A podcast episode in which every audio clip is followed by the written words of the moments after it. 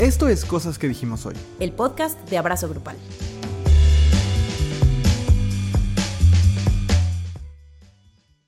Hola Andrea. Hola Luis. Hola a todas, a todos, a todos quienes nos acompañan una semana más en Cosas que dijimos hoy.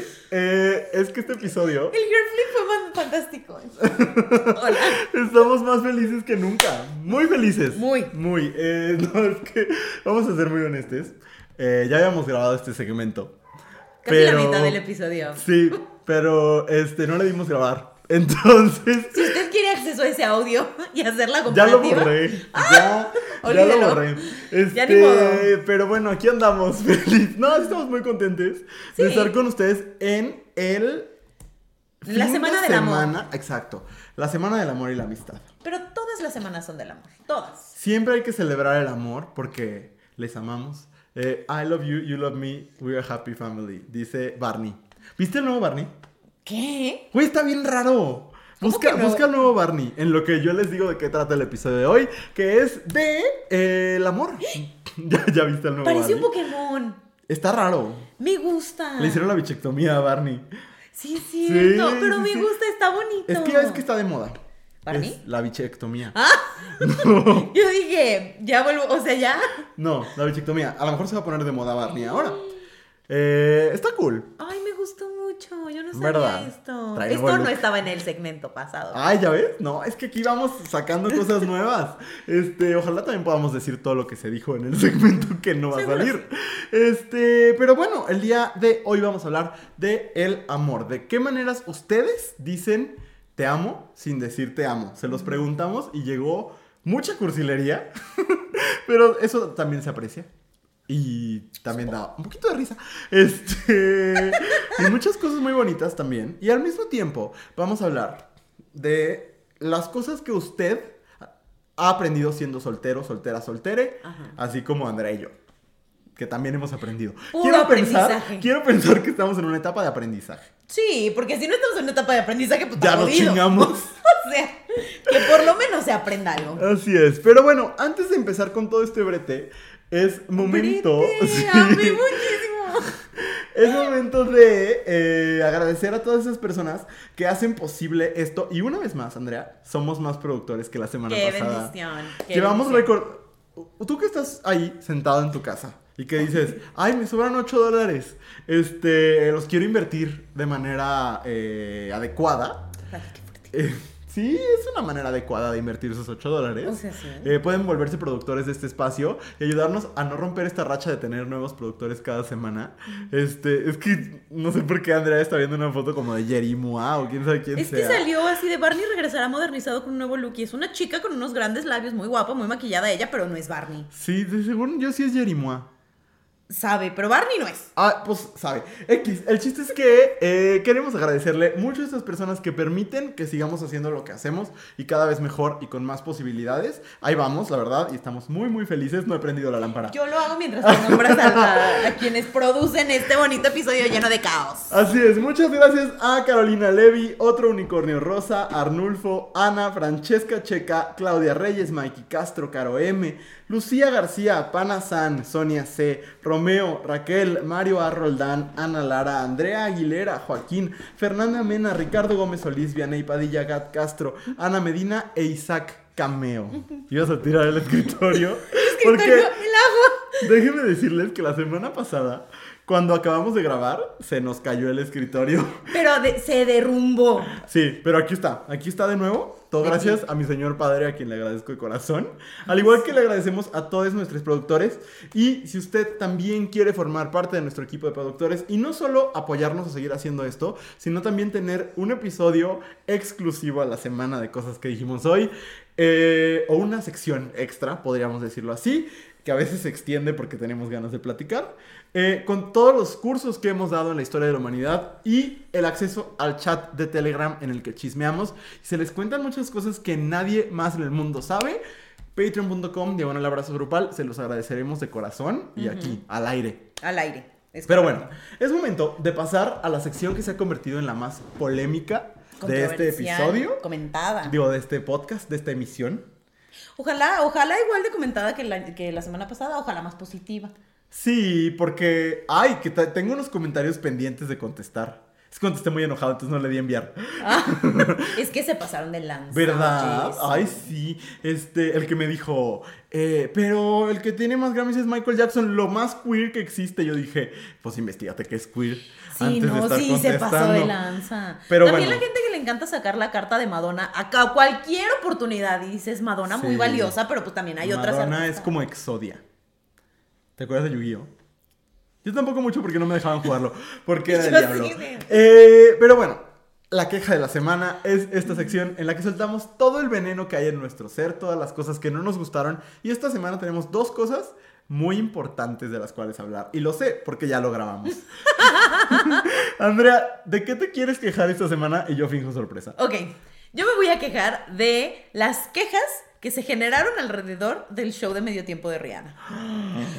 Shocker. Qué impresionante que hayas elegido ese tema. ¡Ay, no! No, a ver, cuéntame. A ver, es que eh, pasa, sucede y acontece que eh, yo entiendo que cuando anuncian un, un artista para el medio tiempo siempre se espera un gran show.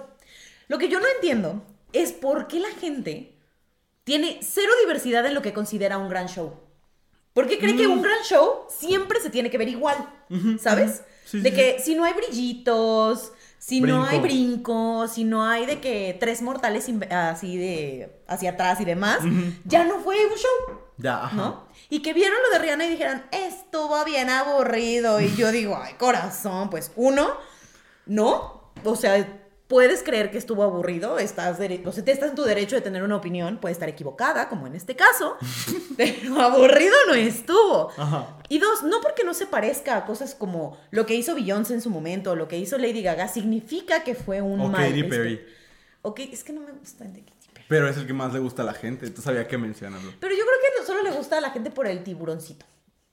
Y porque entró en un tigre. Ajá. Y ya. Pero no sé, o sea, sí, no se parece a esos shows, pues. No. Fue algo completamente diferente. Y yo la primera vez que lo vi dije, ah, mira, estuvo original, estuvo creativo, Novedoso. novedoso, Ajá. eh, muy, muy moderna ella. Ujú. Y cada vez que lo, lo vuelvo a ver y le pongo más atención y ves el orden de las canciones y ve- o sea, todo como que empieza a tener más sentido y me gusta cada vez más.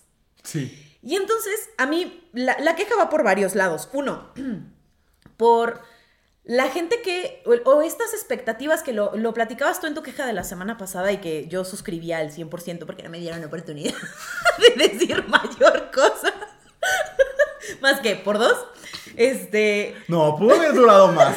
Tú dijiste ya que ya se acabe. Ay, oye, es que nos íbamos a aventar de que. A mí la gente me puso. "Podrí- pudiste haber hablado más de eso y yo hubiera aguantado. Sí, claro, porque no tienen que sostener aquí la conversación. pero- bueno, sostener la conversación no, recibirla. pero no, no, eso es beyond the point. Pero la semana pasada decías como estas expectativas que hay sobre las artistas femeninas, que no hay sobre los artistas mas- masculinos o los hombres, Sí. pues. Este. Y pienso, por ejemplo, en Ed Sheeran, que muy respetable el señor y a quien le guste, pues va. pero él sale con los mismos jeans desde hace como 15 años Ajá. tenis, una camiseta que agarró de la ropa y dijo, todavía no apesta, me Bien la pongo. percudida, vieja, vieja. Ajá, y, y ya, se para, canta y todo el mundo dice, wow, ¿no? Wow. Y está bien, es un tipo de espectáculo, habrá gente a la que le guste, ¿no? Sí. Yo Pero- respeto, dices. Yo respeto, ¿no? Aquí, aquí se respeta, ante todo se respeta. Pero, ¿por qué cuando lo hace, una, cuando una mujer decide no bailar y hacer un espectáculo de una manera que diferente? sí bailó. Sí bailó, Hizo coreografía. Ah, había coreografía, claro. Pero quizás no a la cantidad de coreografía o no en los niveles en los que estamos, eh, esperas de, de nuevo, artistas como Beyoncé, ¿no? Pero porque ahí no está bien, ¿sabes? Además también, eh, esperar algo de Rihanna que hace Beyoncé, Son dos artistas distintas. ¿Por? O sea, es que sí creo que en la, en la- como en la memoria de mucha gente, se, o sea, y me parece como mega racista esto. Yo leí el comentario tal cual, de que es que, es que luego no las diferencio. Son dos artistas radicalmente distintas. Claro. Y si no las diferencias, es una cosa exclusivamente racista Totalmente. y misógina. Porque Totalmente. De verdad, de verdad, son dos artistas. Es como este mame, y ahí está la misoginia también. Como este mame de. Son lo mismo Jimena Sariñana y Natalia Lafourcade. Nunca No has es escuchado cierto. música. No te. No. Y lo dicen mucho. Muchísimo. Y son dos artistas súper distintas. Suenan mucho más parecido a Adam Levine y Justin Timberlake, la neta. Y de nuevo, y de nuevo, ¿por qué? O sea, si la gente que está diciendo que estuvo de hueva el show de Rihanna, ¿vieron el show de The Weeknd? ¿Vieron lo poco planeado que A lo estaba? mejor se quedan dormidos y por eso no lo pueden Y no se comparar. acuerdan, claro. Pero de verdad, Gacho, gacho. el de The Weeknd, el de Maroon 5, que genuinamente estuvieron de no te pases, qué hueva de show. Sí. No tenía pies ni cabeza. Ellos dijeron, yo y mi cara bonita, según. Y mi música. Y mi música, que mi música hable por mí, no, pues callada se quedó, porque no dijeron nada. Y esta mujer y su equipo construyeron una narrativa, usaron un montón de elementos visuales para contar una historia. Su equipo de bailarines, qué cosa tan espectacular hicieron, Sí. para que la gente diga estuvo de hueva.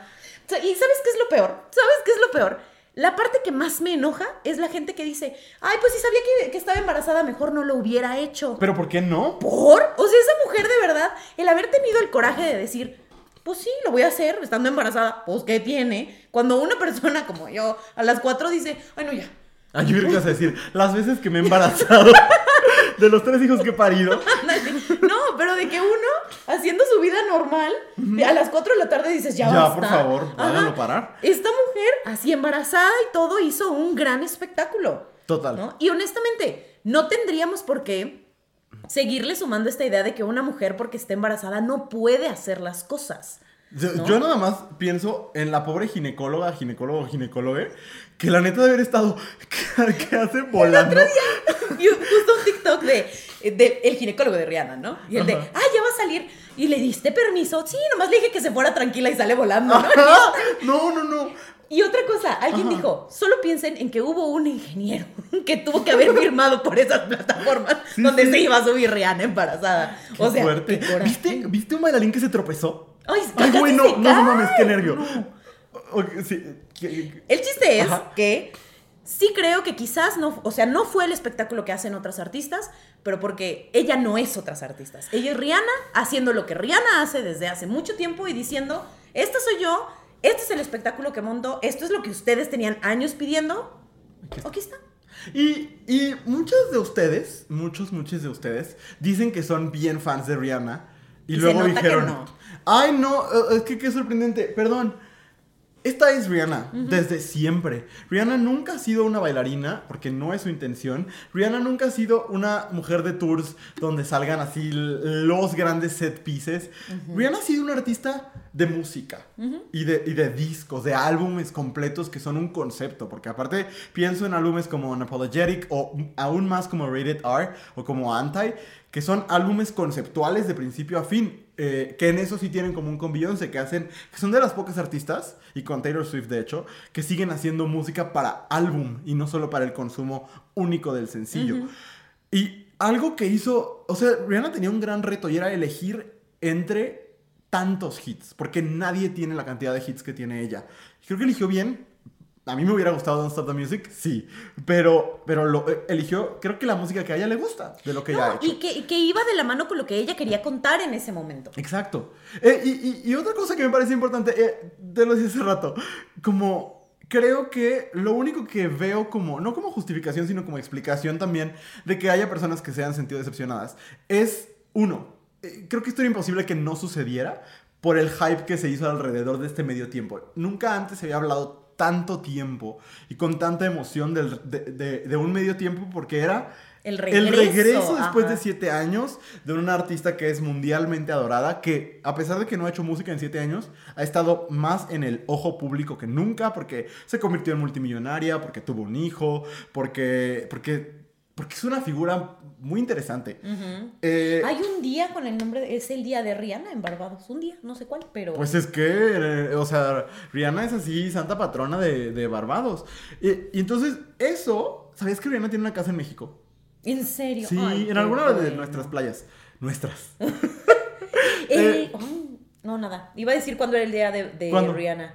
El 22 de febrero, ya casi. Ya casi. Hay que Ah, hacer celebrarlo. sí. Y por otro lado, creo que mucha gente se armó expectativas sin saber, porque nadie sabíamos que estaba embarazada.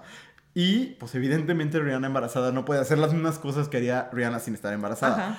Eh, Pero sí está, o sea, es un hecho. Está Y de todas embarazada. maneras, aunque esté, o sea, si ella hubiera hecho este mismo show sin estar embarazada, sigue siendo un gran show. Sí, estaba concentrado en la música. Y el último momento, el momento de Diamonds, Uf, fue bellísimo. bellísimo. Oye, y, y nada más como props especiales un- a quien sea que haya hecho la dirección de cámaras, qué pedo. Muy cabrón. Tendría que llevarse un Emmy, definitivamente. O sea, la dirección de cámaras fue muy fuerte. Es que todo. Muy fuerte. No sé si viste, pero yo lo vi en un TikTok, porque a partir- aparentemente ahora solo veo TikToks, ¿no? Ah. Este, sobre Rihanna. La nueva regla no describas TikToks. Ah. No, no es cierto, sí descríbela. Y yo- ¿Qué viste en el Y TikTok? se me va la mitad de mi personalidad de esta semana. Este, alguien estaba grabando el show y entonces en las pantallas, justo cuando va a empezar Diamonds, dice, todo el mundo prenda la linterna de su celular. Y entonces, como el haber pensado hasta en esas cosas, no sé si todo el mundo lo hace, no me interesa, pero como el, el haber coreografiado todo eso, Ajá. me parece muy emocionante. ¿Y viste a la intérprete de lengua de señas? No mames, ¿Qué pedo o con esa señora? guau. Guau. Guau, Fíjate no, que yo- uno siempre aprende mucho con, con la música que le gusta y así. Y yo aprendí que en la lengua de señas es igual de importante la intención Ajá. que el, el signo que se está haciendo. Y entonces por eso ella está como llevando No, todo el, el el flow. flow. Y, y eso me pareció bellísimo. ¿Nunca has visto a la intérprete de señas que hace la interpretación de WAP? Sí, sí, también así Es una muy, cosa increíble. muy erótico todo. Sí, sí, pero Sí. bueno, esa es mi queja. Excelente, suscribo por completo. Y vea, vuélvanlo a ver, porque a lo mejor yo también, en- la primera vez que lo vi, lo vi como muy, muy hypeado. Y lo que dije fue, me gustó, pero no me sorprendió. Y he encontrado cosas muy sorprendentes en, en- todo. Y, y- he hecho esta comparación que es muy cierta, lo que tú dices, ¿no? Como, pues es que se espera del artista lo que el artista es. Y sabes qué, alguien hizo el comentario de que la mayoría de, la- de los artistas hacen el show de medio tiempo pensando en un escenario y Rihanna lo hizo pensando en que lo, volvieran a poner en, en TikTok. Y cuando lo ves desde esa perspectiva, véanlo así. Cuando lo ves desde ahí, dice, todo- muchas cosas tienen sentido, de cómo está acomodado el escenario, de todo. Pero es que Rihanna piensa como empresaria, definitivamente. Pues eh, eso, eso. Te amamos, Rihanna. Empecé enojada y terminé muy emocionada porque Ay. me emociona mucho pensar en Rihanna a veces. A mí también. veces. A mí, sí, sí. Ya dije lo de Johnny Depp, lo dije en el pasado. es que decía yo que Ah, creo que fue en el pasado. no sí. fue lo peor que pudo haber pasado.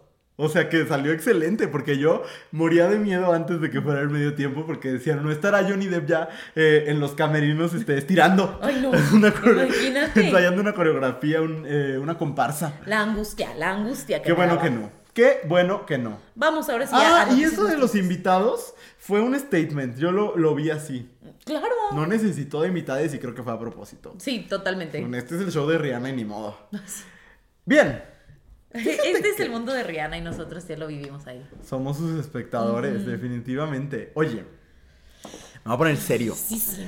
Eh, yo quiero hablar de algo que me parece un problema que parece chiquito, pero que va adquiriendo dimensiones conforme lo vamos explorando. Primero que nada, en la Ciudad de México hay un congreso local, obviamente, y hay una diputada por el Partido Acción Nacional, sorprendente para absolutamente nadie, que se llama América Rangel. Eh, América Rangel, la verdad es que nadie le tiraba un pan hasta hace muy poquito tiempo. O sea, eh, no era una legisladora de la que la gente hablara. No era, Nadie le tiraba. un- Sí, la verdad. Este, no era una legisladora como que estuviera en el ojo público en No, yo no realidad. tenía idea de quién era. Eh, y luego ya que la investigas ves que tiene dece- decenas y decenas de eh, denuncias eh, por antiderechos, por posturas antiderechos y por discriminación. Cero sorpresa. Cero sorprendente. Bueno, el chiste es que a partir de los últimos días, América Rangel empezó a poner, bueno, propuso en el Congreso de la Ciudad de México una eh, ley o una iniciativa eh, para lo que, eh, no lo quiero decir con, tus- con sus palabras porque no quiero jugar su juego. Básicamente propuso una iniciativa en contra de los derechos y la dignidad de las infancias y adolescencias trans. En lo que, se, lo que según ella propone es prohibir las cirugías de reasignación de sexo que ella llama castraciones y desde ahí nos demuestra lo ignorante que es. Porque Son no tiene cosas- idea de qué está hablando. Dos cosas totalmente distintas. Y la hormonación o la supuesta hormonación a niñas y adolescentes trans. Lo primero que hay que hacer es decir que es una mentirosa. Y sí me gustaría decirlo con todas sus letras. ¿Por qué? ¿Qué es lo que en México y muy escasas ocasiones, incluso me atrevería a decir, tendría que ser mucho más accesible porque sigue siendo el privilegio de muy poquitas personas? Ajá. Lo que sucede para el acompañamiento de las infancias trans y adolescencias trans. eh, sobre todo tiene que ver con cambios legales, ¿no? Con cuestiones como el reconocimiento de su nombre, lo cual es, es una cuestión de acceso a derechos. ajá. Ajá. Eh, y como cuestiones de trabajo con las familias, de trabajo con sus compañeros, de sensibilización y así. Y lo que llega a suceder, en México no se practican cirugías de reasignación de sexo a infancias y adolescencias. no, no sucede. Incluso había activistas trans como Laura Miranda que decía, no mames, o sea, yo soy una mujer adulta y de todas formas es algo que no está a mi alcance en este momento. Ajá.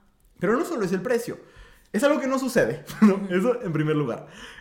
En segundo lugar, ah, porque aparte la señora solo ha dado ejemplos de Estados Unidos, porque, y eso lo diré en unos minutos, porque este es un problema, entre comillas, que se importó de Estados Unidos, específicamente de Florida y de Texas. No, un problema es un discurso que se importa. Ajá, por eso lo, lo, puse entre comillas, ¿no? O sea, se inventó un problema. Ajá. Es un discurso importado del Partido Republicano, de la, parte más extrema del partido, partido Republicano en Ajá. Estados Unidos. Que ya son la mayoría, pero bueno, es otro tema. Esa es otra historia. Y entonces, ¿qué es, qué es lo que llega a suceder con adolescencias trans y con infancias trans en cuestión de hormonas? Son los llamados puberty blockers o bloqueadores de pubertad, que son estos medicamentos que, como lo dice el nombre, retrasan la pubertad, la bloquean.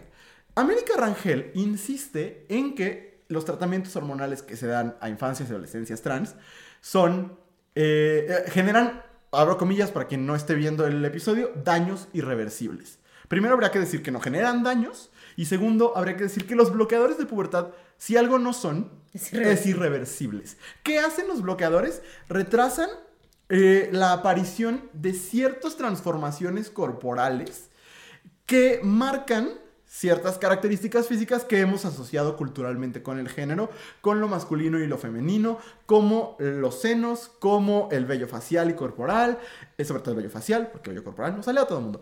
Facial también, pero en diferentes proporciones, ¿no? Ajá. Este... ¿Qué más? Ah, el- el grosor de la voz, entre muchas otras cosas. El ensanchamiento de caderas y todo esto. Lo único que hacen los bloqueadores de pubertad es eso, es retrasar la llegada de la pubertad. ¿Para qué?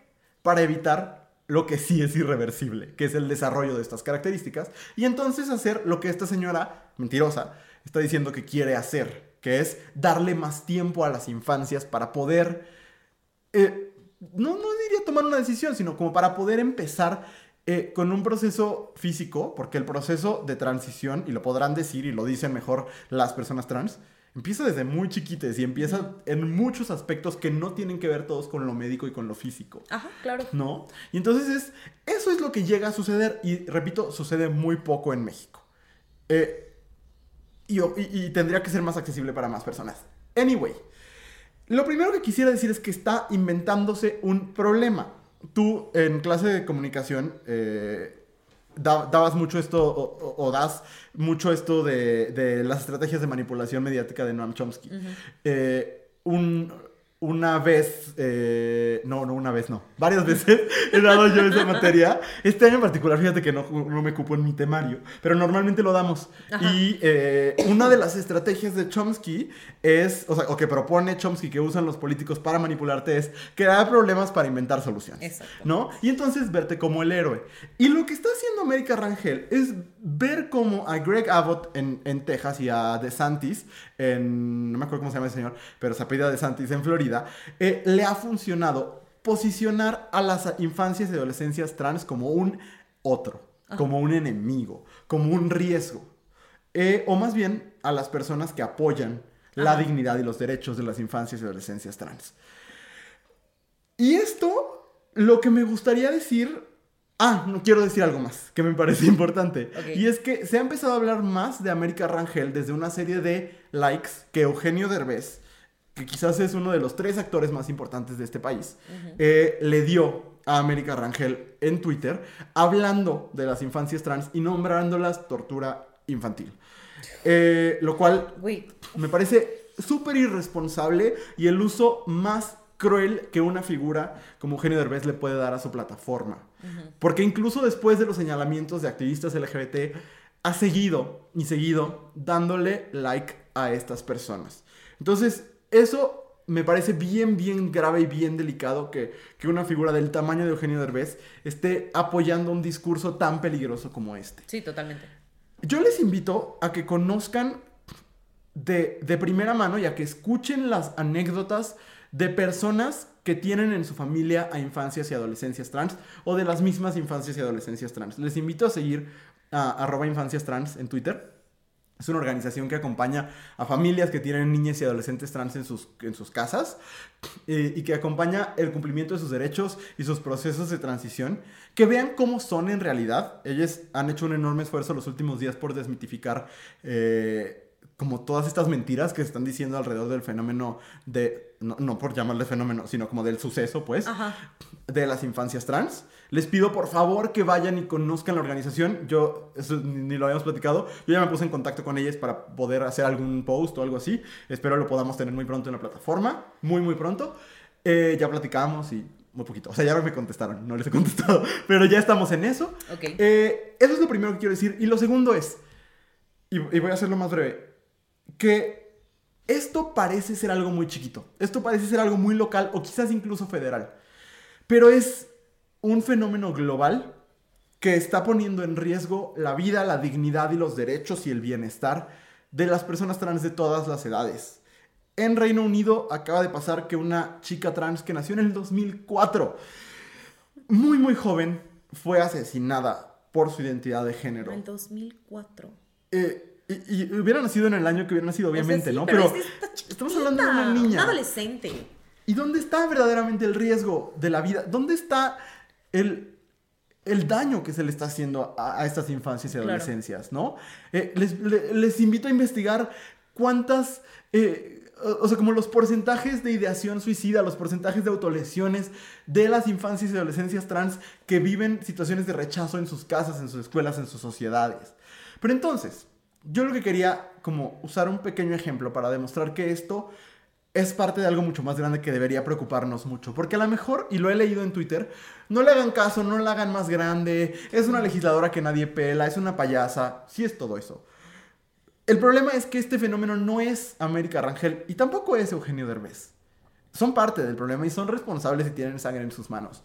Pero el problema es mucho más grande. Y el día de hoy que estamos grabando, que es 15 de febrero, eh, una serie de escritores eh, y colaboradores del New York Times le escribieron en un sitio web que pueden encontrar como nytletter.com. Le escribieron una carta a un señor que se llama Philip Corbett, que es el Associate Managing Editor for Standards del New York Times. Que es un señor que, como decías hace rato, tira línea. Tira línea. ¿no?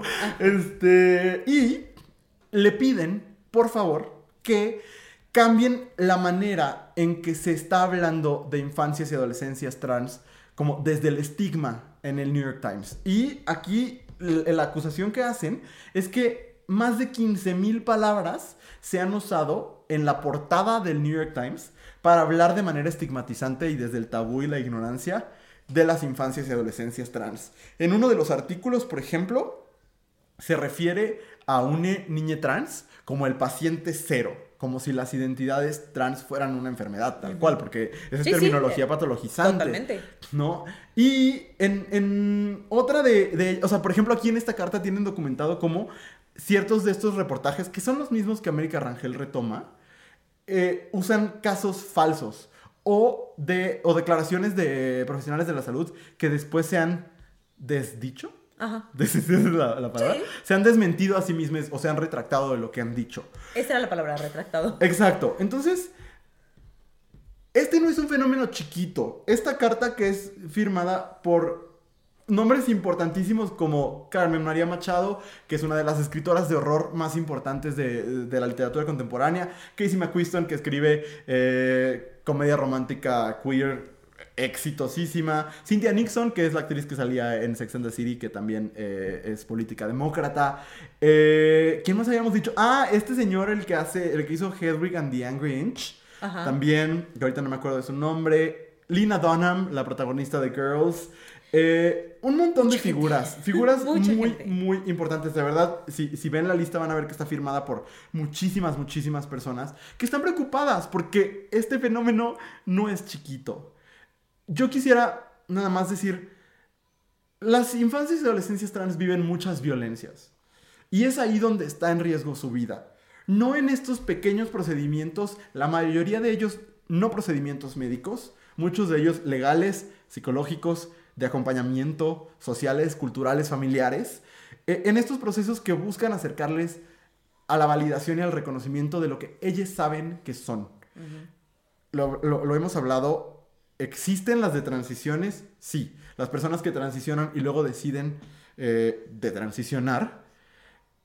Y también habría que tener esa conversación porque hay estudios de cuáles son las razones por las cuales las personas detransicionan y una enorme, enorme cantidad de personas, la mayoría de las personas que detransicionan, lo hacen por la transfobia que enfrentan cuando viven su transición. Entonces, hay la información, los datos ahí están, y deciden ignorarlos, y en esa decisión de ignorarlos, ¿para qué? Para que la atención, o, o sea, para generar un problema que no está ahí, y para que empecemos a hablar de estos partidos que ahorita son totalmente ignorados por, por los mexicanos y las mexicanas y las mexicanas. Eh, y como por, con esta intención de ganar votantes y de ganar atención, están poniendo en riesgo a poblaciones que de por sí ya son muy vulneradas. Sí. Y de nuevo, es muy irresponsable y muy peligroso. Entonces, mi, mi- mi invitación máxima es sigan a arroba infancias trans en Twitter y estén al pendiente de, de las llamadas que hagan. Seguramente habrá manifestaciones muy pronto. Porque aquí sí nos importan los derechos de las Claro, infancias y las claro, adolescencias. Y por eso creemos que medidas de afirmación de género de acuerdo a la etapa que están viviendo, que son estas de las que ya hemos platicado, son de vida o muerte para muchos. Y tomártelos con esa ligereza, con esa ignorancia, es violento. Sí, y es peligrosísimo, es peligrosísimo. Porque además, eh, esto que están haciendo con, con el tema de las infancias y las adolescencias trans es una estrategia que no es nueva, se replica todo el tiempo. Totalmente. Todo el tiempo. Y un día te- nos va a pegar en algo que, que sintamos más cerquita. O sea, Exacto. entonces cada que, cada que vean una noticia que les genera pánico inmediato, siempre cuestionenla y siempre busquen otras fuentes y siempre lean un poquito más y, y respiren tres veces antes de, de correr como al, a la respuesta que se espera de ustedes, porque, o de nosotros, pues, porque Claro. na- yo creo que nadie estamos de que libres de que, de que nos arrastre pues este tipo de cosas, porque el miedo está cabrón, el, el miedo mueve muchas cosas, Claro. pero siempre desconfíen de alguien que recurre como a la... ¿Cuál sería la palabra? Como al- al- a, generar pánico. Al pánico recibir- moral. Eso, para, para recibir o lograr lo que busca. ¿no? Creo que hay otras maneras y que si honestamente fuera una preocupación genuina, hay otras formas que no son el pánico de acercarse a esas, a esas soluciones. Exactamente. Y, y sobre todo tengamos discusiones informadas. Acerquémonos a quienes lo están viviendo. Hay muchos testimonios de personas que fueron infancias trans y que ahora son personas adultas trans y que el haber podido transicionar a tiempo les salvó la vida. y, y eso me parece como tan, tan, tan importante. O sea, es, es- de verdad, de verdad es que es un tema que está vulnerando demasiado a nuestra comunidad Sí. y, y que no podemos quedarnos callades y que, y que no podemos de- dejar que se siga mintiendo al respecto. Y que ahorita ustedes podrán decir, es una señora que nadie pela y solamente es diputada de un lugar muy chiquito. Pero de nuevo, Ya, ¿quién, ¿cuántas... quién le dio like? Ya. Ajá, no, y además, ¿quién, ¿qué otras personas están respaldando estos discursos a nivel internacional? ¿No? Hemos hablado varias veces de J.K. Rowling y que es el mismo cotorreo. y Ay, que ya va a sacar su podcast. Ay, qué bendición nos hacía Los falta. juicios de bruja de J.K. Rowling. Ay, cómo le fascina a esta mujer ser una víctima. Pero a mí lo que más me preocupa es que luego pasan cosas que nos distraen. Que sí, estamos todos muy enojadas por lo que dijo J.K. Rowling, pero luego sale un videojuego y se nos olvida. Así es. Se nos olvida que estamos enojadas. Exactamente. Entonces, nomás, no nos enfriemos. Sí, totalmente. Y, y seamos empáticos, empáticas, empáticas con una, con una situación que es tan, tan delicada. Arroba infancias trans en Twitter. Síganles, conózcanles y ya. Sí. Cuando regresemos a cosas que dijimos hoy, vamos a hablar del amor. Porque el amor es una magia. Ya he hecho esto muchas veces en este, en este programa, lo he Ahorita hecho volvemos. muchas veces. Ahorita Ya- volvemos. Si estás disfrutando de escuchar este podcast, hay mucho contenido como este todos los días en arroba abrazo grupal en Instagram y en TikTok. Estamos de regreso en cosas que dijimos hoy y nada, pues estoy muy contento. Sí. Me gustó, me gustó decir todo lo que dije. Me hizo ¿Y enojar. sabes qué? Que este ya no lo hemos grabado. Este contenido ya es nuevo. Ay, sí, qué bueno, porque el pasado tengo yo el nervio constante de haber dicho algo que ya había dicho. Digo, no, de no haber dicho, sí dije muchas cosas que ya había dicho, de no haber, no haber dicho algo. Algo importante porque ya se había importante. ¿Me dicho. faltó algo? Creo que no. No, pues me hubieras dicho, ¿no? Sí. Sí. Sí. No me gustó esta luz que puse atrás. Ya. Este, ya no habrá luz. Ok.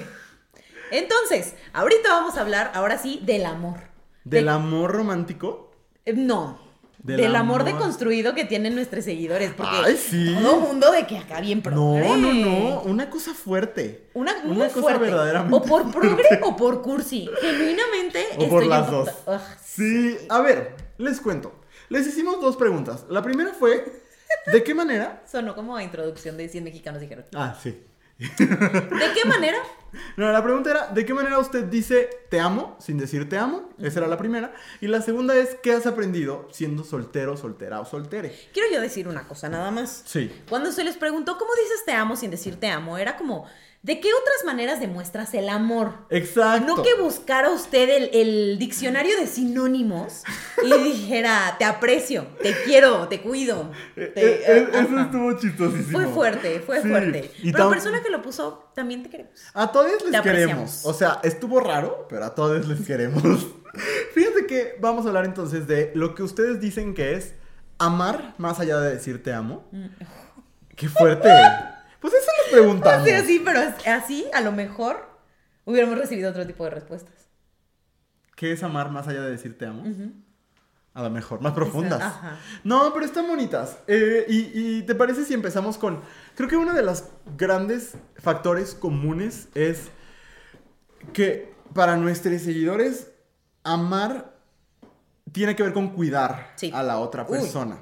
Fue yo creo que la respuesta que más recibimos en sus diferentes variaciones, pero es la que más recibimos. Por ejemplo, alguien decía esto de decir avísame cuando llegues. Ajá, sí. Y sí, o sea, es que yo tengo muchas ideas respecto al cuidado. Ajá. Porque es cierto que el cuidado ha sido exclusivamente cargado en lo femenino eh, y que es una exigencia patriarcal. ujú. Solo creo que tendríamos que hacer un esfuerzo por más bien exigírselo a los hombres. O sea, Sí. no dejar de exigirlo en las personas. Que, que cuides a quien ames. Porque, ¿sabes qué me preocupa? Que de repente he visto muchos tweets de chavas que genuinamente ponen, le hice de cenar a mi, a mi novio. No maternes a tu novio. Ajá.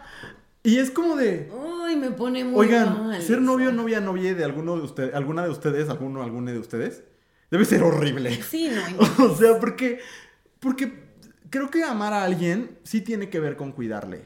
Y que más bien, en lugar de, ay, es que creo que cuidamos demasiado, habría que decir, es que esta bola de vatos huevones Ajá. les hemos enseñado a no cuidar. Exactamente. A no cuidarse y a no, Y no cuidar, cuidar a otros. Porque mucha gente dice, ay, claro que no, si a los hombres se les enseña a proteger. No es lo mismo.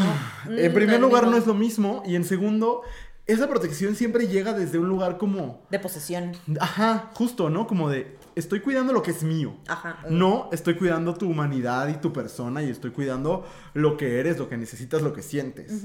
¿no? Entonces, la verdad es que yo, y y va a ser, a lo mejor es incómodo, pero lo- te voy a poner de ejemplo. Porque Andrea y yo nos queremos mucho y no nos decimos te quiero mucho cada dos segundos. No. Pero, pero es, de verdad sí es una demostración constante, ¿sabes? Y por ejemplo, siempre, a mí luego se me olvida avisar que ya llegué a mi casa. Pero, pero, y, y me pasa contigo, me pasa con, con mis otras dos amigas más cercanas, que es como, sobre todo porque vivo un poco lejos de la ciudad, como de avísame que llegaste, avísame que llegaste bien. Y eso eh, sí es cierto que es un te quiero. Sí, ¿sabes? claro, ajá. O sea, sí es cierto que son sinónimos. Sí, totalmente. O sea que. Es que. creo que justamente como el, el amor y el cuidado van más allá de el, como de la definición tradicional. Y este avísame cuando llegues, eh, sobre todo como en el contexto en el que vivimos, o cuando subirte a un Uber es así de que un volado por tu vida y demás. Claro. Pues claro que es una genuina preocupación de me interesa sab- no solo que estés bien, sino como asegurarme de que estés bien. Exacto. ¿no? De yo no puedo estar todo el tiempo contigo para asegurarme de eso, pero solo házmelo saber. Y sabes que ser una persona adulta me ha dado una perspectiva, porque a mí me...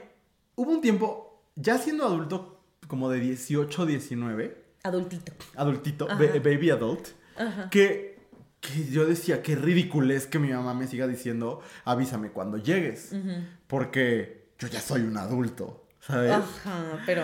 Y hoy, a mis casi 28 años, eh, eh, he madurado, he crecido, y no hay nada que agradezca más que mi mamá siga pidiéndome que la avise cuando llegue y que cuando eventualmente se me olvide que es todo el tiempo.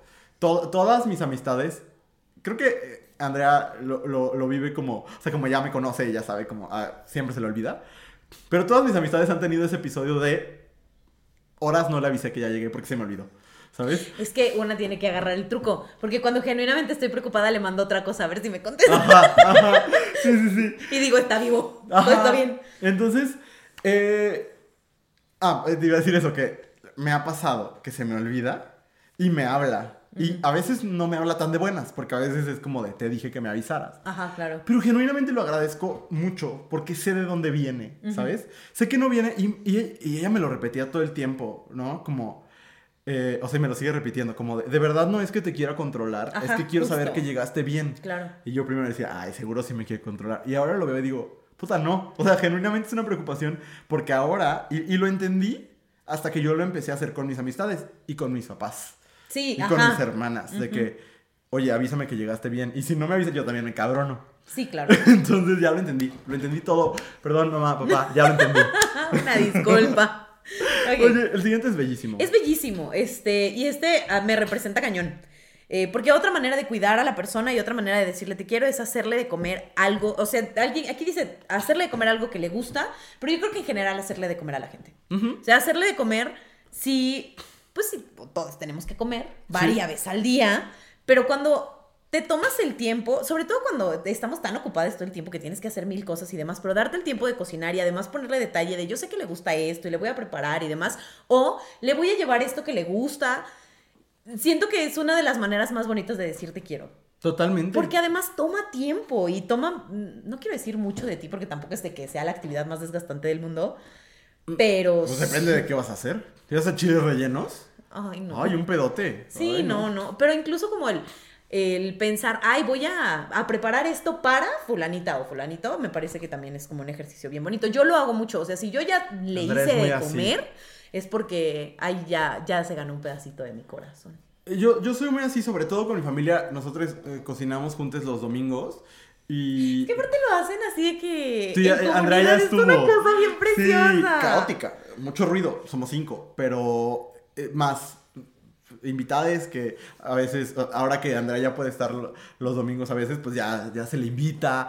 eh, siempre se le invitaba, pero no podía. Este. O los novios de mis hermanas, o así, pero en, en- como en esencia, los cinco. Ajá. Y, y es muy bonito. Y justo en esta como relectura de, de tu infancia y de tu ad- adolescencia, ¿no te pasa que hasta que empiezas a o a hacerte tú de comer o a comer cosas que hacen otras personas, empiezas a detectar el amor que había en cómo te cocinaban Sí, tu papá o tu mamá cañón, o, cañón. o así?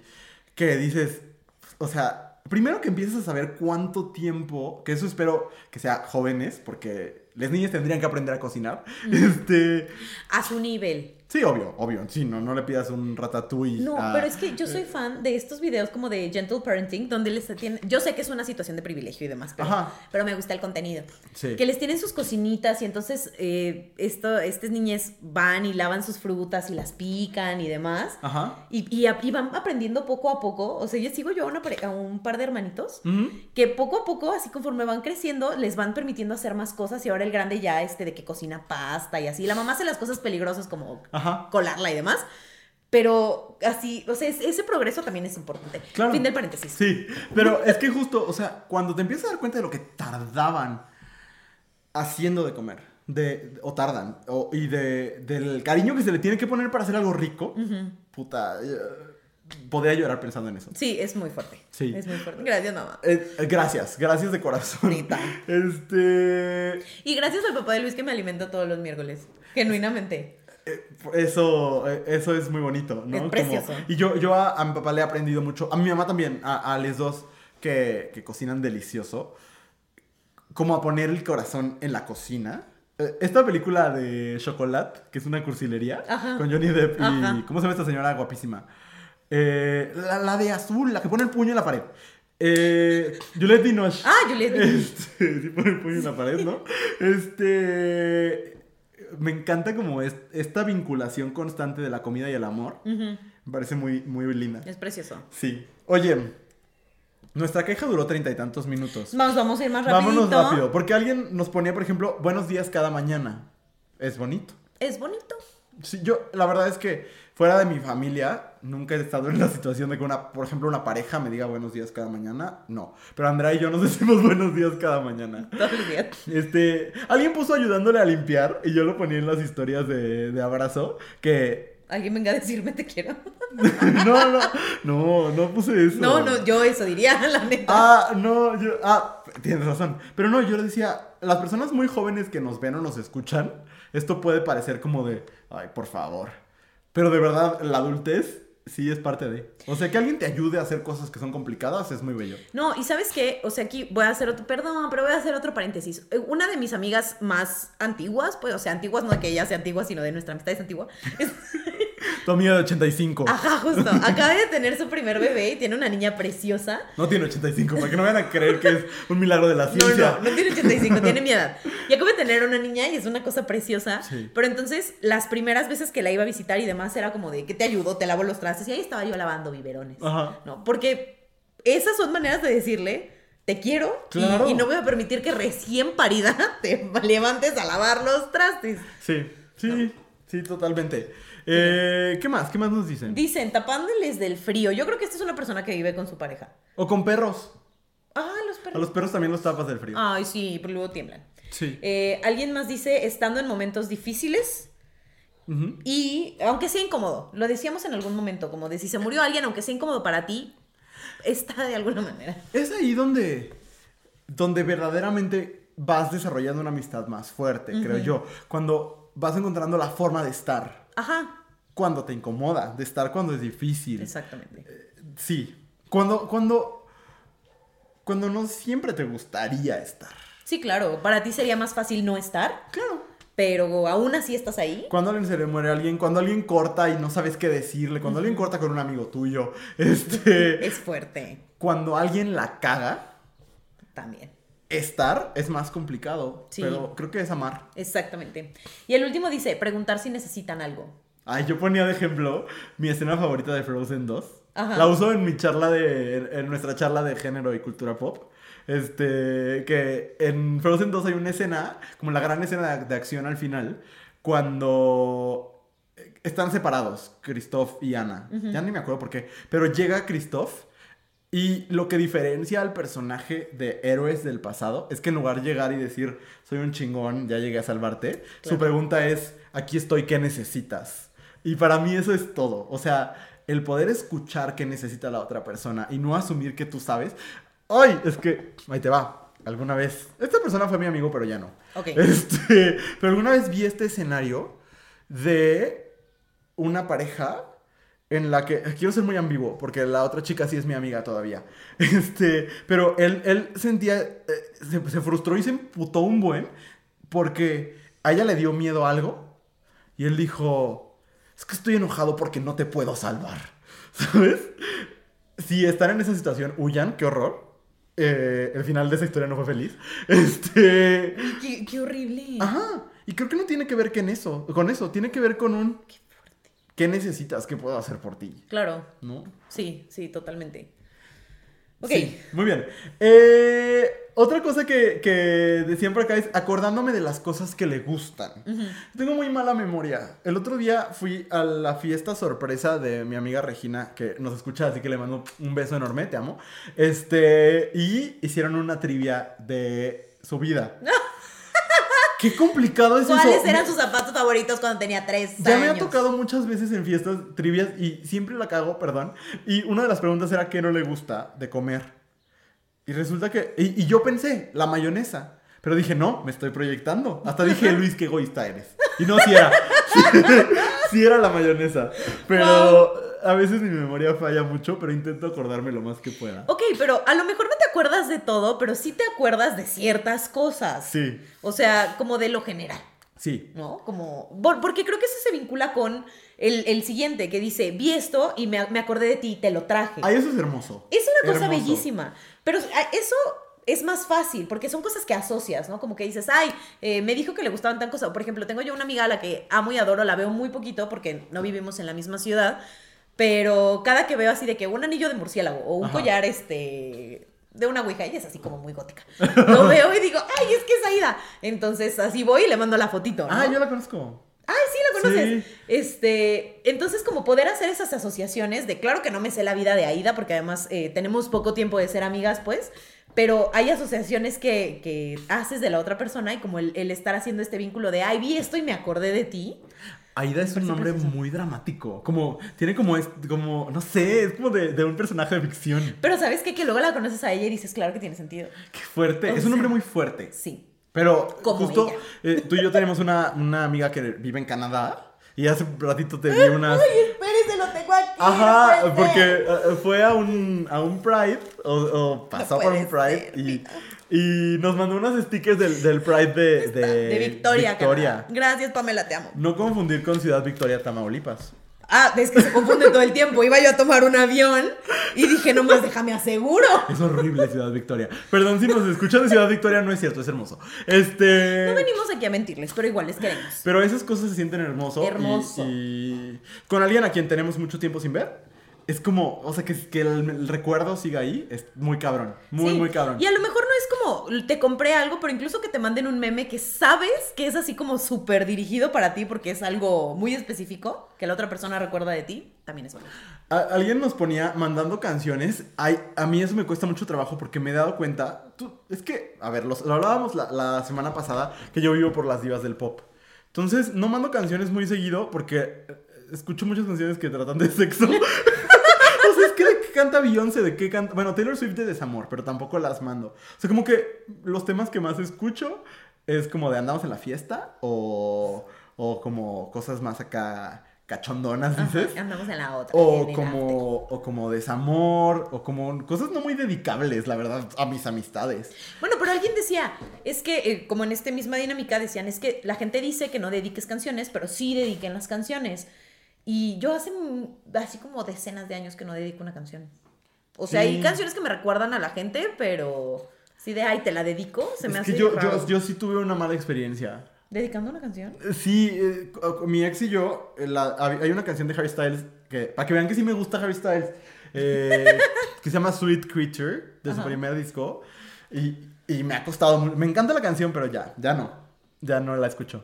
¿En serio? Sí, esa sí me ha costado, la verdad me ha costado mucho trabajo. Es que yo, o sea, sí lo entiendo, pero yo me niego a que me pase, porque sobre todo, eh, eh, siendo recientemente soltera, después Ajá. de haber salido de una relación de 10 años, pues se comparte mucha música. Sí. Entonces lo que hice fue, así como la música que más me recordaba a esta persona, la puse en un loop interminable y la lloré. La resignificaste. La lloré y la lloré y la lloré hasta que la dejé de llorar.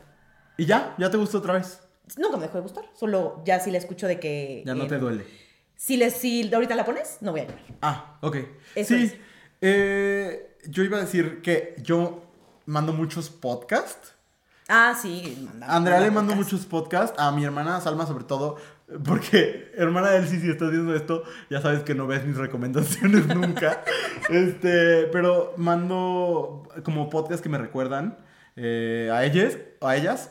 Eh, y por ejemplo, en el caso de mis, eh, de, mi- de mis amistades, eh, como las- la música que tenemos en común, como eso sí, ¿sabes qué? Sí soy de mandar canciones, no soy de dedicar canciones. Sí. ¿Sabes? Ah, ah, yo sé, yo que sí dedico los libros. O sea, Ah, si te sí. regalo un libro es porque está, hay algo detrás. Sí. Hay algo detrás. Sí, ah, sí. Bueno, está mini regalos. Ay, es súper bonito que alguien te llegue con... Ay, fue, eh, desde pasé al Oxxo y te compré este chocolate. Ay. Ay, ¡Qué gracias, mis chapulines! chapulines. No te me van a olvidar. Gracias. Perdón, pero Este, si no se te dice mamón. Sí, sí, sí, está perfecto. Eh, es muy Lo bonito siento. eso, ¿no? Lo de los Sí. regalos chiquitos. Súper lindo. Súper, súper Alguien lindo. decía, algo, me gusta que me regalen cosas que no cuestan mucho. Mira, yo prefiero que me regalen cosas que cuestan mucho. Sí, claro. Pero Un iPhone 14, una casa. ahí, una MacBook Pro, estaría padrísimo. Este, un cochecito. Se antoja, sí se eh, antoja. sin- pero no, sí, estos pequeños detalles también son muy lindos. son cute. Y alguien dice, regalo que hice desde cero. Yo creo que depende de qué tan hábil sea la persona con la manualidad. Qué bueno que tú dijiste la culerada antes que yo. yo también iba a decir. Ahí está horrible lo que voy a decir, pero lo voy a decir. Dilo, dilo, dilo, dilo. Si hay regalos que dan penita. O sea, por ejemplo, si tú cantas muy feo, pues no regales una serenata. ¿O sí? ¿Tú dirías que sí? No. Pones a la otra persona. Yo no regalaría una serenata, yo no canto. Ajá. Pongo a la otra persona en un lugar muy incómodo. Sí, o un totalmente. dibujo. Imagínate que te regalara un dibujo. Te tendrías que eh, aguantar la risa. No, me reiría. y luego te abrazaría y te diría muchas gracias. Gracias Lo por- recordaré por siempre. Es verdad. sería una mentira. Luego dice, normalmente no me gusta, pero lo disfruto mucho contigo. Nunca lo he vivido, no sé. Sí, Luis no es esa persona, No, honestamente. A mí las cosas que no me gustan, no me gustan. Fíjate que el otro día estaba pensando, voy a cumplir 30 años, amistades, y estoy así consternada. Eh, pero estaba yo pensando en cómo voy a celebrar mi cumpleaños. Y dije, ¿y si hago un picnic? Y luego dije, no, porque Luis no va a ir. Ah, no, ay, obvio sí voy a Yo sé ir. que irías, pero ¿para qué? No, pero no, no, es- fíjate que eso... eh, Es que no, o sea, no me gusta sentarme en el pasto. Te Pero llevamos un me llevo una silla, ¿sabes? No, no, no, no. Pero, por ejemplo, eh... no, no voy a poner, iba a poner un ejemplo de la vida real, de una fiesta a la que fuimos tú y yo, pero no lo voy a hacer. pero luego te digo. Ok. Pero, por ejemplo, si me invitaran a una fiesta donde se va a ver el fútbol o se va a jugar fútbol, Ujú. puede ser el amor de mi vida. Pueden ser, el, el equipo pueden ser así, de que mis papás, mis hermanas, eh, tú, mis, mejor, mis, mis otras mejores amistades eh, y Beyoncé. Ay, que se arme. Aunque no vaya Luis, pero que, que se arme. Estaría bien padre. Y no lo disfrutaría. ¿Nita? No, me caga el fútbol. Bueno, no me sí, sí, lo entiendo, lo entiendo. Pero sí, y, y lo he visto suceder con gente que, que ama mucho y que de repente les empiezan a gustar cosas que yo digo, hija, ¿no te gustaba? Es o sea, que, a ¿sabes mí me gustaba, yo te invitaba a verlo y no te gustaba. Es que yo soy muy así. Mm. No, no tanto con, con mis parejas, mis vínculos. Ya. Ahí sí soy bien mamona. A lo mejor por eso estoy soltera. Porque- Yo creo que yo, yo ya llegué a la conclusión de que por eso estoy soltero yo. sí, porque de pronto es como, cuando hypean muchas cosas es como, please stop. Pero, por ejemplo, cuando a mis amistades les gustan, bueno, no, I always try. Tengo, por ejemplo, un amigo a quien quiero muchísimo y tenemos muchos años de ser amigos y él es bien ñoño. O sea, le gustan las cosas ñoñas, de que D&D, cosas así, eh, Magic the Gathering y cosas por el estilo. Qué fuerte. que no es lo mío, o sea, cero lo disfruto, pero cuando nos estábamos conociendo y me decía, esto me gusta mucho, es como de, ok, jugué Magic. Una vez, ahí tengo mi set de cartas y dije, ay, qué bien me la pasé ahorita, no lo voy a hacer. y ahí están guardadas desde entonces, ¿no? Alguna vez me dijo, vente a jugar, a jugar eh, rol, ok, hicimos una partida, estuvo, ay, qué divertido, Eh, pongo mi línea de hasta aquí. Ajá. Me divertí haciéndolo contigo una vez, te entiendo, basta. O sea, siempre lo intento. Ok. Aunque no me guste, pero siempre lo intento. Ya. Eh, eh, híjole, yo no. En ese sentido no soy tan buen amigo, pareja, lo que sea. Este. Luego dice: dándote tiempo de verle aunque estés ocupado. A mí me causó. Vi varios así y me causó conflicto. O sea, es que alguien también puso de que dar- darme el tiempo de tomarnos un café en lugar de tomar una siesta. Y. Sí, o sea, sí. Evidentemente, en toda relación hay que hacer ciertos sacrificios. O sea, si tú, por ejemplo, me pides ayuda un día y yo estoy muy cansado, te voy a ayudar. Es que yo creo que ese es el matiz, ¿sabes? Porque No te tienes que dar tiempo para ver a la gente todo el tiempo. Claro. Pero yo sé, por ejemplo, que hay personas como tú o, o ciertas amistades que el día que me hablen, esté haciendo lo que yo estoy haciendo, lo voy a dejar. Claro. De esto no importa. Ay, a mí me, ah, eh, voy a hablar bien de Andrea, pero eh, yo un día sentí que me iba a morir en un Starbucks. A la fecha no. Ah, pues me dio COVID después. ¿O qué me dio? Influenza, no me acuerdo. Es, pues nunca me hice la prueba, no supe qué tenía. Ah, ya ni me acuerdo. Ah, no, no salí negativo a COVID. No sé qué me dio. El chiste es que, este. Me sentí que me iba a morir en un centro comercial. Nadie podía pasar por mí. Y le hablé a Andrea y hasta me regañó porque tardé en hablarle. Se tardó mucho. Se estuvo sintiendo mal como, ¿cuánto tiempo? ¿Como Sí, una como hora? una hora, Oh, sí. antes de hablarme yo dije, "Ah". Sí. o sea, Pero sí, e- eso es muy bonito. Es Sí, muy bonito. Eso. sí. Pero como el. Es que a veces las ocupaciones no son postergables y a veces he visto, y yo he sido, lo contrario. O sea que dices, tengo que ir al gastroenterólogo. Pero no voy porque tengo, porque me invitó, o lo cancelé porque me invitó una persona que me gusta o lo que sea. Creo que sí hay que priorizar ciertas cosas. sí, totalmente. Pero Y- sí, en general, Y el priorizar, en el priorizar también está como el, de- eh, me siento muy cansada, no voy a ir a esta cosa con mis amistades porque me siento muy cansada. Claro. Y hoy no. Y también, a veces decir, me siento cansado, pero no me siento suficientemente cansado, Como- está bien. Ajá, Vamos a vernos. exactamente. Entonces, El al final medio. terminé dándole la razón a la persona. Sentarme a su lado cuando están viendo TV. Ese me pareció muy bonito. Es una, es, es que yo lo redacté. Entonces, yo, estaba, yo estaba pensando cuando escribí esto, y quizás no está completo. Pero la- eh, decía, aunque estén viendo la tele, pero el chiste es estar ahí. Exacto. ¿no? Y sabes qué, cuando alguien está muy cansada de- o, o está triste o tal, a veces solo estar, de que Es sin hacer nada, ¿no? Viendo la cosa más X en la tele o demás. Ustedes no saben cómo se puede sanar el alma así de que sentándose a ver el hexatlón con la familia de Luis. O sea, ¿Verdad? es muy fuerte. Es muy bonito. Es un, es un rito que a mí me gusta. Y creo que es eso, ¿no? Como el, el poder estar, no nada más en espíritu, sino en cuerpo, aunque, aunque no esté, no, no estés haciendo nada con la otra persona. Solo estando. Solo compartiendo el espacio. Es muy bonito. Sí, estoy de acuerdo. Y solo. Porque luego, si yo me siento a ver el fútbol con mi papá, le voy a hacer mil preguntas. Porque no entiendo. Entonces también como respetando que el otro está viendo algo que puede ser muy importante para él, ella, ella. Pero sí, sí, estoy de acuerdo. Este, vámonos, vámonos rápido, Andrea. Eh, alguien puso verle a los ojos o abrazarle. Verle a los ojos me parece como muy genérico. Verle a los ojos hay que ver a la gente a los ojos. Bueno, Claro. no hay que. Yo sé que hay, hay personas que, que no se sienten cómodas con eso. A mí me cuesta trabajo, pero intento hacerlo. A mí depende de la persona. Da confianza. Comunicación no verbal. Pues luego existimos personas que somos muy buenas mentirosas, que te vamos a ver a los ojos mientras te mentimos. Qué fuerte. disculpa. Abrazarle me parece como que sí. Y luego llegamos a la zona de no retorno. Eh, amistades. Yo le- a ustedes les quiero, les respeto y les honro. Les honro. Pero. Pero hay unas que sí dije yo. Ah, se mamó. Como, como si fuera yo Franco Escamilla. Ah, Eso se dije. mamó. Mira, empezamos con beso en la cabeza. Asterisco, beso en la cabeza, asterisco. Beso en la frente sí me parece tiernísimo. Pero, o sea, de que un besito, sí. De que tú estás sentado y pasan y te dan un besito. Es que la cabeza se me hace raro. O sea, pero sí, en esencia, por ejemplo, mi mamá es mucho más chiquita que yo. En tamaño, si no, no tendría sentido. me parió antes de nacer. Este, mi- mis hermanas son más bajitas que yo, etcétera. Sobre todo porque son con las, a, a las que les doy beso en la cabeza. Ajá. A mis amistades no les doy beso en la cabeza. Estaría Y, pensando en mis parejas del pasado, no sé, porque yo he ido deconstruyendo mi heteronormatividad. Ya. Entonces, como que siento que en mi última relación quizás, pero en las anteriores, sí me parecía, o sea, para mi yo heteronormado de ese momento, no, no me parecía bien.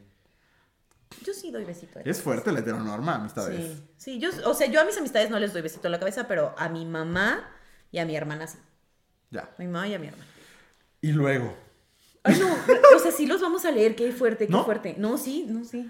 Estamos listos. una persona puso, es una persona que, que comparte constantemente con nosotros y a quien de nuevo se le respeta, se le quiere y se le honra.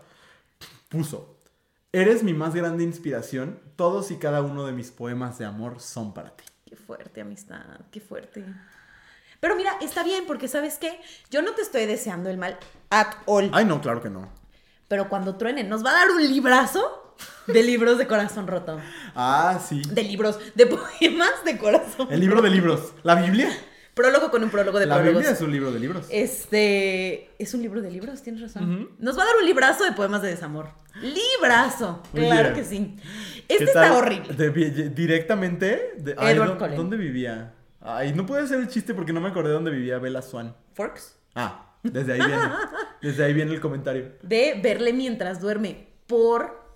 Es, es creepy. Yo no puedo pensar en un escenario donde no sea creepy a menos que sea un bebé. Hay un video en YouTube de. Yo pongo en clase, ya ni me acuerdo para explicar qué concepto, pero. Ah, ya me acordé.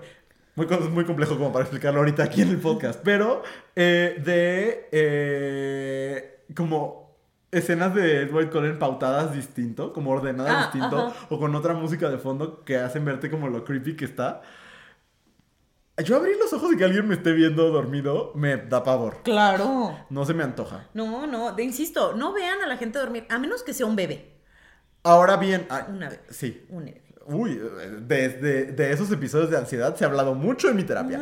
Pero, este, ahora bien, eh, a mí me pasaba mucho de niño que me le quedaba viendo a mis papás cuando soñaba feo. Me ¿En daba serio? cosa despertarlos y entonces solo los veía. Yo tenía una amiga que lo que le hacía a su mamá es que ella se paraba porque tenía miedo de que su mamá se, había se hubiera muerto mientras dormía. Entonces lloraba y le ponía la mano de que abajo de la nariz para ver si estaba respirando. Eso es ansiedad, a mí también me pasaba. ¡Qué sí, fuerte! mm, sí, me pasó mucho con mi, con mi perro, el, o con Max, el más grande, cuando lo empezamos a tener. Cuando empezamos a tener. Cuando llegó a la casa, pues, eh, que yo siempre checaba que estuviera respirando. Ay, qué fuerte. Luego ya entré a terapia. Ah, y Sí. soy un hombre. Vayan a terapia, es muy Ah, útil. Está chido. Este, pero si no, verle mientras duerme no, no me identifico. ¿Y qué tal este? Me gustan los atardeceres como me gustas tú. Me gusta dormir, me gusta. Ay, sí. Luego ponen, ¿sabes? Me encantó que este escribió un diálogo esta- de es Wattpad. Fuerte, es fuerte, es fuerte, es fuerte. Es sí. de Wattpad esto. ¿Sabes? Siempre soñé a alguien como tú y no puedo creer que esté contigo. Es muy Eh, fuerte. Esto lo sacaron de Bajo la misma estrella. Pues sí parece. Sí. Sí parece. ¿Qué más? ¿Qué más nos dijeron? Dice, con el simple hecho de poder ver tus ojos soy tan feliz que ninguna estrella te quita lo hermosa. Eso es como, me parece como de Tito del Bambino. Como letra de Tito del Bambino. Sí, sí, sí. Eh, al parecer siempre estaremos en sintonía. Al parecer. Y compartiremos más y más páginas de nuestra historia. Órale, qué fuerte. ¡Ay! Ah, no, no, no, no, no. Este es lo máximo, es lo máximo. Dice, las mariposas que creía muertas bailaron dentro de mí al verte. ¿Qué tal? El- la mariposa zombie, ahí, haciendo su bailecito. Todo esto, de verdad, con mucho amor, con mucho respeto. Mucho amor. Muy cursi. Es más cursi de lo que yo, Yo, soy muy. No, o sea, y yo soy muy cursi. Yo soy el cursi de esta dupla. eh, y y me, me trascendió. Sí, sí fue muy fuerte, muy, muy fuerte. Pero gracias por compartirlo. Esas son las maneras en las que dicen te amo y yo quisiera saber qué dice la gente de regreso. Lo de estar solteros, si te parece, Andrea, lo abordamos en otro Será episodio. para otra ocasión porque este episodio ha durado demasiado, O sea, demasiado. érase una vez en América y este episodio. Sí, fue demasiado. Sí, pero. Pero si usted quiere más, porque todavía vamos a grabar más, puede inscribirse al Patreon para saber nuestras recomendaciones de esta semana. Así es, porque usted dirá, oiga, como que me falta una parte del episodio. Pues es que ya duró mucho. Entonces, si usted quiere nuestras recomendaciones, que esta semana están muy buenas, patreon.com diagonal abrazo grupal. Ahí pueden escuchar la parte extra del episodio que tenemos cada semana. Y le repito lo que le dije al principio del episodio: nos sirve para seguir haciendo lo que hacemos cada vez más y mejor. Estaría fabuloso. Así Únase es. este bonito equipo. Andrea, muchas gracias. Gracias Luis, gracias a todas, todos, todos. Nos vemos la próxima semana. Adiós. Esta fue una producción de Abrazo Grupal. No olvides suscribirte para que no se te vaya ningún episodio. Y si estás pasando por un momento difícil, acuérdate que no estás sole, sola, solo. Esto también pasará. Te mandamos un gran abrazo grupal.